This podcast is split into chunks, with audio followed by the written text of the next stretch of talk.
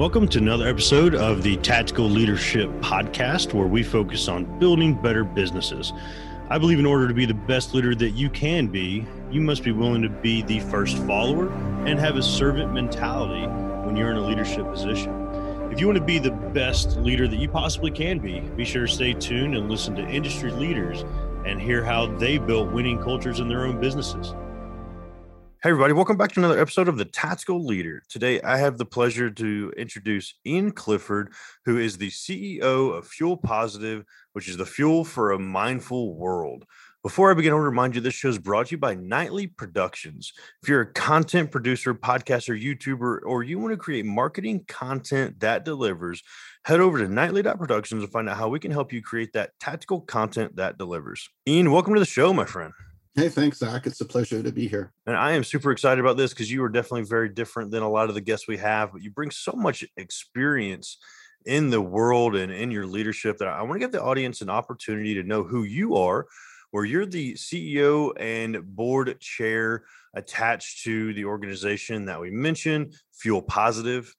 Um, your background really highlights 25 years of experience in the fields of technology, marketing, and you've successfully led the company to global brand recognition through unique energy solutions. From 2006 to today, you've raised more than 60 million in equity financing for the company. Um, you've also co-founded Digit, Dig IT Interactive, just to make sure uh, it's spelled out there. Um, a full service internet marketing company serving Fortune 500s, which you sold at the peak of the market in 2000, right in the Y2K. So that'll be an interesting conversation to have. And overall, I want to highlight the mission of Fuel Positive, where your goal is to be a leader in fighting climate change by creating and developing practical, clean, and sustainable carbon free solutions that can be implemented economically now. The world can't wait, and Fuel Positive is committed to this cradle to cradle positive shift, which is a huge mission that we are definitely going to unpack during this conversation. And overall, Ian, I just want to welcome you to the show, my friend. Yeah, thank you so much. It's a real pleasure to be here. Man, I, I think this is super exciting. And before we dive into Fuel Positive and your experience, can you tell the audience what's a fun fact about you that we might not know from the conversation we're about to have? Well, it's sort of an American fun fact. When I was 17 years old, I was a budding photographer and met the great Ansel Adams assistant when uh, when I was at that age and was invited to Yosemite to participate and assist um, Ansel Adams at the end of his life, um, which was the start of my life really, and and learned so much and and it really helped me create uh, certainly an environmental vision um, but also a way of looking at the world that was very different. And as a young person, I mean, I encourage young people to really explore everything they can in terms of their own creativity so that it just it sets you up for a life that that hopefully allows you to look at the world through a very different set of eyes uh, and appreciate things in a different way. So, um, so that's that's one thing. Not a lot of people know that about me, and and uh, and that was a you know one of the I, would say a key formative stage in my life, and uh, and I've tried to carry that that uh, experience through everything that I do uh, over the last you know over the last thirty five years. So very very informative time and very important. I absolutely love that. And I love a lot of what I saw integrated with what you've done with Fuel Positive, where even your vision statement is by Greta Thunberg and it talks about the climate crisis has already been solved we already have facts and solutions all we have to do is wake up and change and i think something like that kind of highlights what you're doing in the organization whereas the visionary attachment organization like this it really kind of leans on your who you are to bring forward that vision that mission but also the values of the people you work with. Before we really highlight how you came about those values i think a lot of that goes back to those younger times.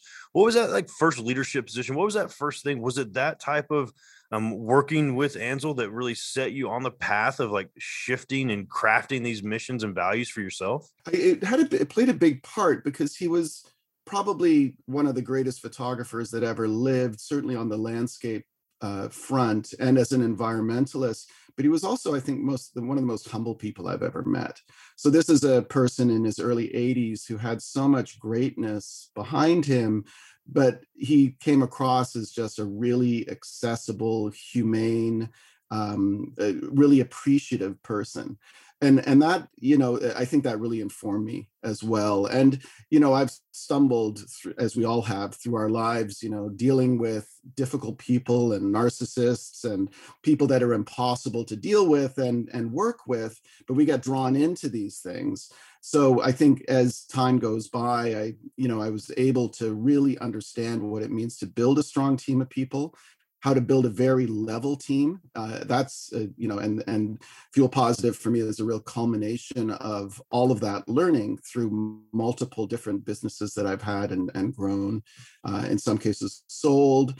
But the the the key thing that I the key takeaway, I guess, over all of those opportunities is to build a team that is is truly um, balanced, and that's a that's a huge challenge. Uh, you know, that's a really really huge challenge. I mean, you, you're talking you you you know you highlight someone like Greta Thunberg, who's a teenager. I have a teenage son. Um, it's profound. Um, just the level of insight, you know, and and the the fact that you know there's no crap in her in her vision. It's like you know she sees right through it, right? Like there's no mystery here, and and we're all stuck in this place of you know trying to make excuses for ourselves and and young people who really see what's going on i think can be an inspiration. And we have to take inspiration from from previous you know younger generations and and really um, look to them for direction right? I mean you know like what's important to a you know a 55 year old isn't the same thing that's important to a 15 year old but it's the 15 year old who's going to have to live in whatever it is that we're helping create here. So um, so that's a very, very important part of it. And if you look then down into our values further, I mean, we talk about things like kindness and, and accountability, commitment. Uh, we talk about ego free. So again, really, I mean, I've, you know, like many of us, I, I've, I've suffered narcissism in the sense that you know you, you're seduced by it and then you're sort of spat out and then you're seduced back in and spat out and it's just like it's unsustainable. It's exhausting and unsustainable. So so building teams um, with you know in, inclusiveness and innovation and resourcefulness and honesty like all of those words are really really important um, certainly in fuel positive as as we you know we're now 12 people so we're we're we're a tiny company um, in terms of the number of people, but our aspirations are huge. So, again, taking the time at this stage of growth, a lot of companies don't, right? They'll, they'll sort of panic and hire and overhire and not have a strategy and and uh, and a lot of companies fail or they just get the wrong spirit uh, in the company and and it's impossible to shake that. So so all of that all of that learning is is is it has become a culmination of of what it is that that fuel positive stands for today. And um and i can say we've you know we've built this phenomenal team of people um, as a result of that. Like we're up for very forward with our mission very forward with our values. So anyone coming into the company will see right off the bat that that's what they're entering into and and uh, we're ser- we're you know we're really serious about that. And i think a lot of that really pulls from the the way you describe yourself as an adventurer a sustainability advocate. Obviously as entrepreneurs as business owners one thing we do is we bring our personal interests and the things we truly care about our own mission and values into a lot of what we do in more of a purpose driven a, a making money matter type of factor where this seems like what you're doing with the organization and we actually have a similar uh, personal interest that i noticed that um, you're very big in nature as an army guy obviously I, I, hiked way too many miles in my day but um, you also love hiking sailing scuba diving and one of the things that you love doing um, and I love this because I'm a scuba diver myself, where you just love lying on your back 60 feet below the ocean surface. And you talk about sustainability, you talk about these different aspects where you're really creating a more eco-friendly environment the ocean is one of those things that if you ever want to feel like you really just are a small peon lie on your back in the ocean and then but you recognize the different things about how beautiful nature really is and it sounds like that's what you're really bringing into fuel positive as well. No very much and also how vulnerable nature is. I, and again I, I i'll go back to my experience with ansel with ansel adams. I mean the the images that he took, uh, the photographs that he created. I mean, a lot of those a lot of those places don't exist anymore or they're you know they're they're in a in a completely altered state so there's something about preservation about the importance of taking care of the planet that you know, again was was a very early influence for me but you're right i mean you know just being under the surface of the ocean alone is enough to say like this is a big world here. We're you know we're tiny but we have huge influence right? This is where this is where the mission to make sure that everything we do um, we look seriously about the impact of of every step of our technology, not just you know the outcome of the product being carbon free or or non polluting, but you know where does the steel come that that is builds our systems? Where are the different technologies sourced? Where are the different materials, the raw materials? Where do they all come from? Like so, it's a real uh, I mean, the, the expression is cradle to cradle kind of attitude in terms of our impact, right? And every company, every person needs to really think seriously about that and uh, and understand that we all have a profound impact. And it doesn't take a lot of adjustment necessarily to change that impact. So again, you know, part of our mission, part of our mantra is really to understand that we can reduce impact dramatically, but you've got to do it consciously, right? You've got to st- say and state what you're going to do, and then you got to do it it's very easy to you know it's very easy to say that you're doing things but it's another thing to actually do them and to prove that you're doing them and and make that a big central part of the company. And and we're we're passionate about that. And a big piece two words that I are really i think highly valuable in what you just said are influence and impact where the this and i think that directly that that's leadership 101 right? As you influence and you impact things and that could be from the janitor in the organization all the way up to somebody on your level as a ceo how have you really seen that grow as your organization grows as you've gone public? How have you seen that and you mentioned building a team and having those key contributors. How have you seen that impact and influence among the individuals grow as your organization's grown well, I, I, think it's eh, certainly from my perspective, it's it's all about a, a really level playing field, right? So our weekly uh, weekly team meetings um, are are equal access. So there's no bad ideas, there's no hierarchy in terms of discussion um, you know i mix it around so that you know the most junior person kicks off the meeting and and comes to the table with their ideas. Like everyone feels like they're very much a part of not only the planning but the solutions that that we're developing. And i think that's important and that and you know we're talking about 12 people today. That still can exist in large organizations. I mean you can break out obviously you start to have to build distinct teams around specific um, a- aspects of the business but, but as long as the mentality is the same the model is the same and you're always um, you know you're always improving the people who are with you. I mean i'm you know I, I, I follow steve jobs too and i'm really interested in you know not being the smartest person in the room and making sure that i'm always bringing people in who know way more than i do. Um, and that just inspires everybody. Everybody learns. Like this is the other thing too is there, there's a lot of leaders out there who think they know everything right? And and they're never they're not learning anymore. They're just dictating. And and quite frankly i mean that's that's an impossible model.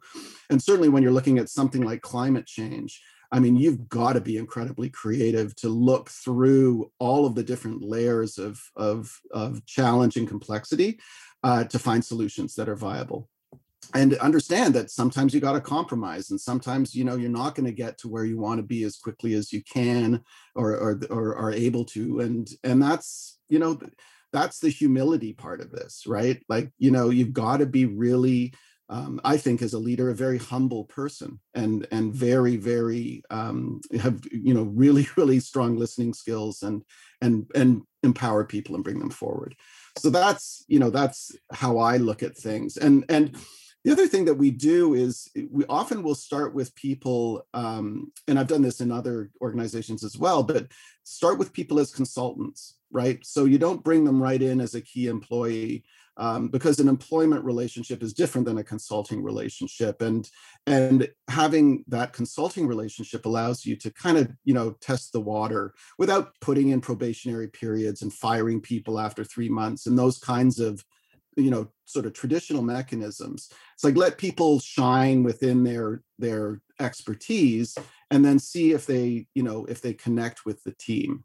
So being very very conscious and and connect with everybody on the team. This is you know because you know it's what's you know one bad apple right? So it's and it it does it, it's a really really important part certainly of our hiring strategy and and uh, our growth strategy going forward I think that's a great lesson to take into any entrepreneurship of any level because, as you mentioned, I mean, you're you're a public company, which obviously there's a high level, and we're talking a sixty million dollar raise so far, right? So there's a lot of money, a lot of uh, high impact pieces moving, and for 12 people even at that 10 person mark where a lot of entrepreneurs won't get to 10 people one bad apple becomes a tumor that becomes a cancer that can really destroy an organization and i love that you you take the i love the steve jobs approach of i'm not the smartest man in the room. I'm going to hire the really smart person that makes me look really good. I think that's such a great way to build an organization and you know you're, you're putting out content attached to these things that it, the stuff y'all are doing i really want to highlight this the the and i'm gonna i'm not educated in this by any means so definitely have to explain it but a big piece of what y'all create is a zero emissions green ammonia um, that has re- integrated from renewable hydrogen. What y'all are doing is like scientific crazy stuff that really takes some really darn smart people to reduce the pollution eh, which is the end goal is really reducing the pollutants that are going into the world. Can you tell us a little bit about this technology that you've created and, and how it's going to shift the the everything we're talking about with renewable energy and just the environment as a whole oh sure absolutely so so we've been over the years we've looked at all sorts of different technologies um, you know 15 years ago we were building neighborhood electric vehicles so little electric cars that and, and sold about a thousand of them, mainly in the U.S. and so which made us at the time the largest, one of the largest electric car companies in the world. So that's that's sort of his history but we became very interested in, in energy storage technology. So we were looking at um, and investing in technologies that uh, that were all about energy and all about sustainability, knowing that you know we've got unlimited supplies of electricity when you look at things like sun, the sun, and and and the wind and and tidal action on the planet. Like the Earth is providing, right? Like it's all there. It's just a question of is there the technology to harness it, um, which there is, uh, but then is there the will to harness it, right? So we, there's a that's the tension uh, between necessity and and and inability for um, for for a lot of industries to shift over. So one of those industries is the ammonia industry. So it's been around for 100 years or more. It's it's it's a it's one of the dirtiest industries on the planet, one of the most carbon intense, and people don't see it or know about it. You know, you think of ammonia, you think of a skating rink, and you know, you, every now and then you get a whiff of ammonia um, because it's a great refrigerant. But the reality of that industry is that it has provided for um, mainly fertilizer in agriculture. So it's it's an incredibly nitrogen intense material that allows uh, has allowed for farmers to increase production to feed you know growing massively growing populations around the world. So without ammonia and the nitrogen that's contained in it you really wouldn't be able to feed the world. Like it's that it's kind of that fundamental. But the problem of it as i said is it, the way that ammonia is produced today it's in big refinery type applications. It's all done with fossil fuel. So very often these big refineries making ammonia are right next to an oil or gas or coal type facility. Um, and they just, you know, the, it, it's super energy intense. So it just spews out a tremendous amount of um, amount of CO2 and other pollutants. So I met about a year ago, met a group of scientists who were developing a small modular totally carbon free green ammonia um, generating system. So this is something that can live in a shipping container, you know, like 20 or 40 foot shipping container. It can be deployed where the ammonia is needed. So I can give you a great example, like a farmer, farmer in Manitoba, right? They've got three or 4,000 acres that they're farming. They today they use, you know, probably $500,000 worth of ammonia as a as fertilizer. They've got you know they've got a whole supply chain issue. Um, they've got costing issues that are huge. So the, the price of, of um, anhydrous ammonia, which is what they use as fertilizer, has gone from $600 a ton to over $1,200 a ton in six months, right? So this is this huge vulnerability that exists in agriculture that, that the average person isn't even aware of. So, so our model is to say, okay, well, you don't need a supply chain. You've got either you've got access on the grid to green electricity. You can, you know, in Manitoba, 99% of the electricity is hydroelectric. Um, so you've got a carbon-free source of electricity. And our system, you know, takes water, air, and electricity and produces uh, green ammonia. And then the farmer stores that on the farm. They use it when they need it. And, and they've got they've solved the fertilizer supply chain issue and the, all the emissions, right? The same farmer, if they don't have green electricity on the grid, they can put in their own solar array. So to run one of our systems for a year, you need about a football size um, uh, solar field in Manitoba to do that. And so they, the same farmer can be completely off grid and meet all of their fertilizer needs. So th- this is a really revolutionary shift away from a um, an entrenched industry, right? Like the, the the whole model around centralized everything, energy, you know, uh, fossil fuel, all of those different centralized industries have to decentralize. It's the only way because the vul and you, I'm sure you know about this, the vulnerability of supply chain, the vul vulnerability of our grids. I, I, know you have a military background. I mean, uh, uh, protecting those assets, the only way to do it is to decentralize. So again, these are very important concepts that um, that that we you know we we believe in deeply and push for deeply. But the other thing about ammonia that isn't understood is that it's a it's a fossil fuel replacement. So you can take a gasoline powered car or a diesel truck or a you know jet airplane and convert that uh, same engine to run on pure green ammonia. And the only emissions at that point are is basically water vapor because it's a carbon free material. So and it has that hasn't happened in the past because because ammonia has been such a huge it has such a huge environmentally negative footprint but with the advent of of of green ammonia the whole the whole like all bets are off everything changes right it's like okay so that same farmer can produce all of the green ammonia they need for fertilizer but they can produce even more use it for grain drying like which is a again huge propane and natural gas user or they can use it to fuel their tractors and their combines or what have you. So again, we're, we're so we're offering this ability for individuals or groups um, to to basically get off grid, if you will, like get out of the the the century of supply chain issues that have been so problematic, and take control and get energy independence, which is profound. Like you know we every the, you talk about energy independence but what does it really mean? So if you're not producing your own energy or fertilizer or whatever your production is you're not independent. You're still very much um, very much subject to variability and and uncertainty. So we're trying to remove uncertainty from extremely vulnerable um, stakeholders. Yeah I, I love that and really as you said it I, I i wrote down and highlighted that if you don't have that independence you you're really relying on other people to provide you like a really important part of what your business is operating off of. And a lot of this you're talking about the infrastructure protection i mean that's my very first company we focus on risk management risk mitigation attached to a lot of infrastructure because that is such a huge factor that one of those pieces i mean we saw it on 9-11 right one thing that wasn't even really considered infrastructure really catered a lot of things for us and um, what what I'm finding interesting about a lot of this is this is such a purpose driven mission that you're on.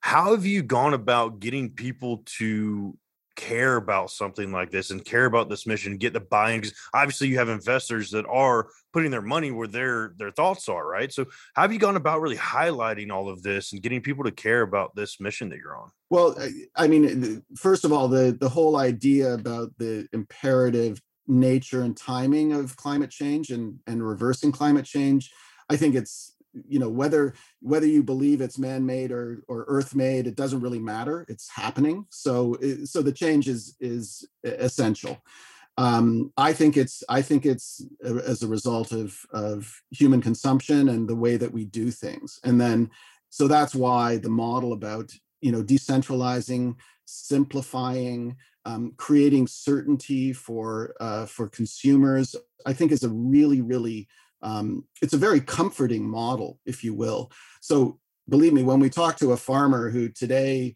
you know is paying twice as much as they were for the ascent one of the essential ingredients of their business because of nothing other than the industry this massive industry taking advantage of them believe me it resonates right this is about you know this is about independence and security and uh, and they love it so but ammonia on a general you know the general population has no experience or or understanding.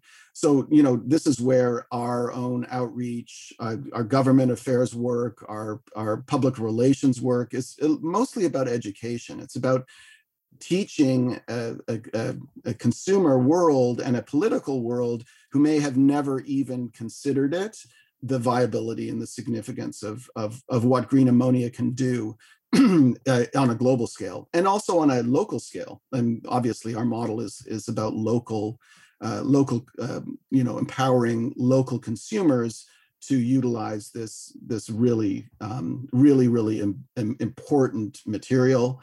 Um, it, it's so versatile. I mean, it goes from everything from fertilizer to refrigerant to fuel to uh, many many industries use it to process different materials I mean, it's a big market. It's like an 80 billion market, 80 billion US dollar market today. And um, and the advent and inclusion of green ammonia is is they, they expect there's going to be 50% compound annual growth rate just within the green ammonia industry itself that the, the demand is going to be that significant over the next decade so so we're you know we're sort of belting ourselves in for really rapid growth. Our systems are going to be out in the market, uh, out in the field, literally next year.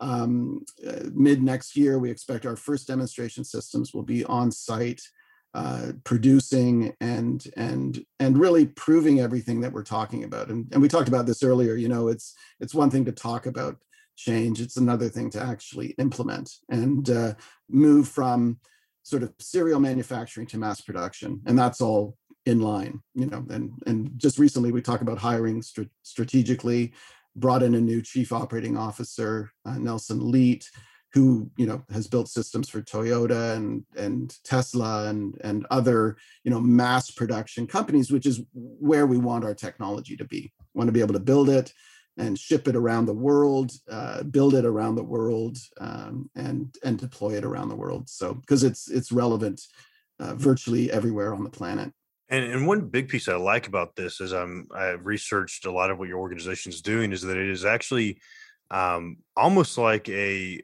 an easy swap out for to put in layman's terms where you can essentially set this on top of the existing infrastructure that's already there where it's um, you can produce this on site it can be transported safely efficiently and it really does replace quite a few different things and it's kind of just that swap overall. So it's not like it's necessarily going to be this huge infrastructure build out that's needed.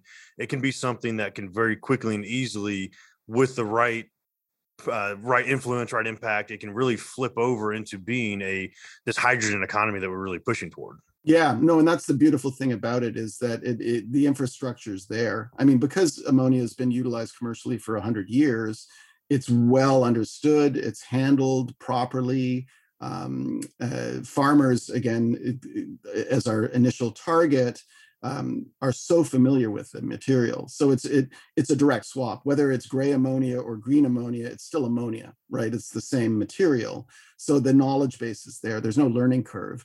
Um, when you start moving into fossil fuel replacement, so you could think of a trucking company. You know they've got um, say a long haul trucking company that has its own fueling depots, for instance, um, has you know hundred of the same type of tractor uh, uh, truck that that has the same type of engine. They could convert them all to run from diesel to ammonia. they could have fuel positive systems in every fueling depot. They could have their own wind and solar um, generation to produce that fuel, because then ammonia becomes a fuel, and um, and be, become again entirely carbon uh, carbon neutral, and uh, and operate their their their trucks much more efficiently. I mean, the beautiful thing about using a carbon free fuel in an internal combustion engine is it reduces friction dramatically. It's a much cleaner fuel. So the lifetime of of the lubrication system in the in the engine, the the the um, state of the cylinders in the engine, um, the, most of the you know most of the wear and tear on an internal combustion engine is carbon.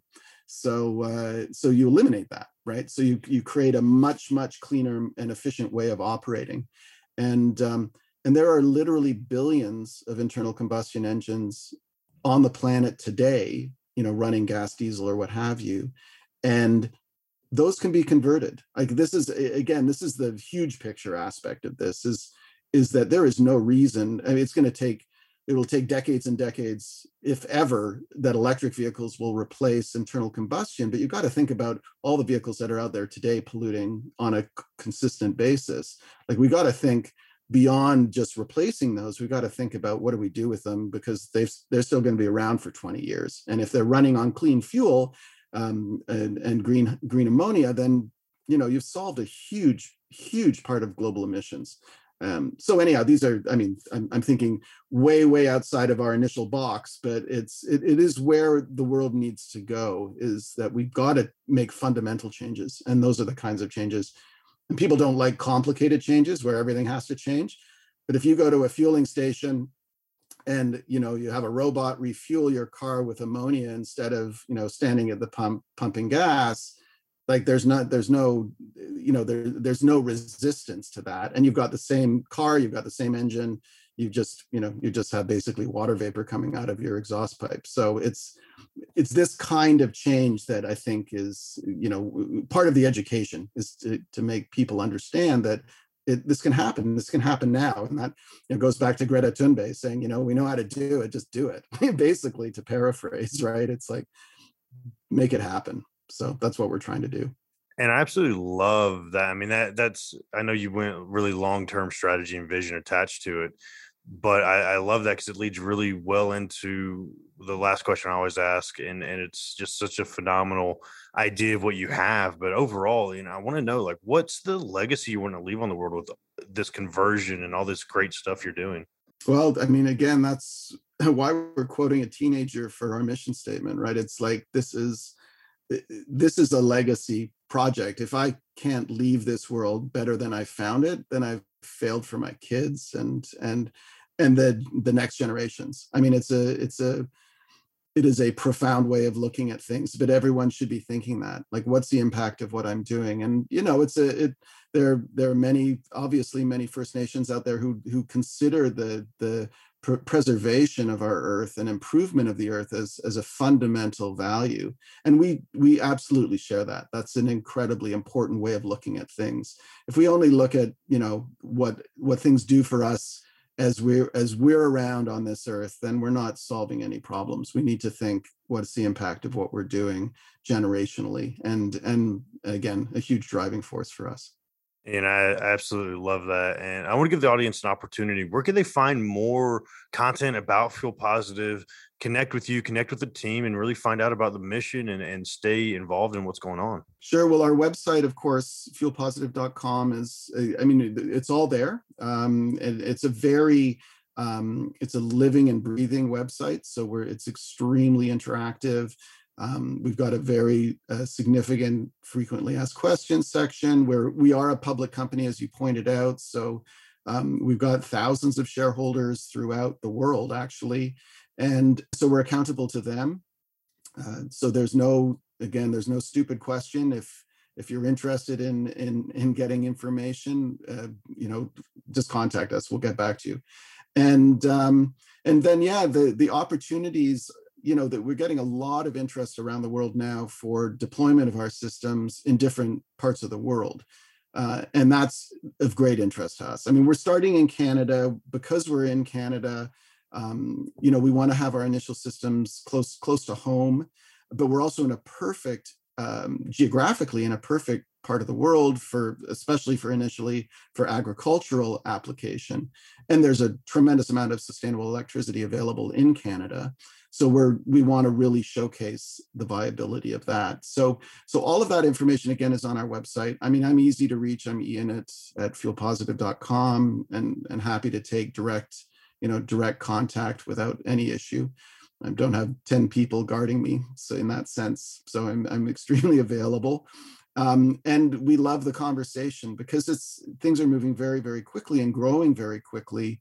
Um, we're we're always looking for for you know partnerships and opportunity, and uh, it's coming in like it's crazy every day now. So it's very very good and we have we have webinars on online as well so again we we we like to keep our our stakeholders informed um, you know this is not we're not sort of we don't sort of slam the door shut and then open it up every six months and throw throw some information out where we try to keep people you know updated real time so that's very important for us as well I absolutely love that. And I definitely encourage the audience reach out and find out more about this because I think it's such a huge and impactful mission that you're on. And, you know, I want to thank you for all your time. And then, of course, encourage everybody to come back this Friday. We're going to talk a little bit more about the tactics of how to make sure we're doing our part for this uh, carbon free environment. So, Ian, I appreciate your time, my friend. Oh, pleasure. Thanks so much, Zach. Great questions. Really appreciated it. Thanks for tuning in to this episode of the Tactical Leadership Podcast. And I hope you got a ton of value out of what we talked about today. I also want to remind you that this show is brought to you by Knight Protection Services. If you're a leader in a small to mid sized business that does five to $10 million a year in revenue and want to improve retention costs, which could actually add up to being twice your employee's salary, all through creating a safer work environment and saving up to 25% in insurance costs, be sure to visit knightprotectionllc.com.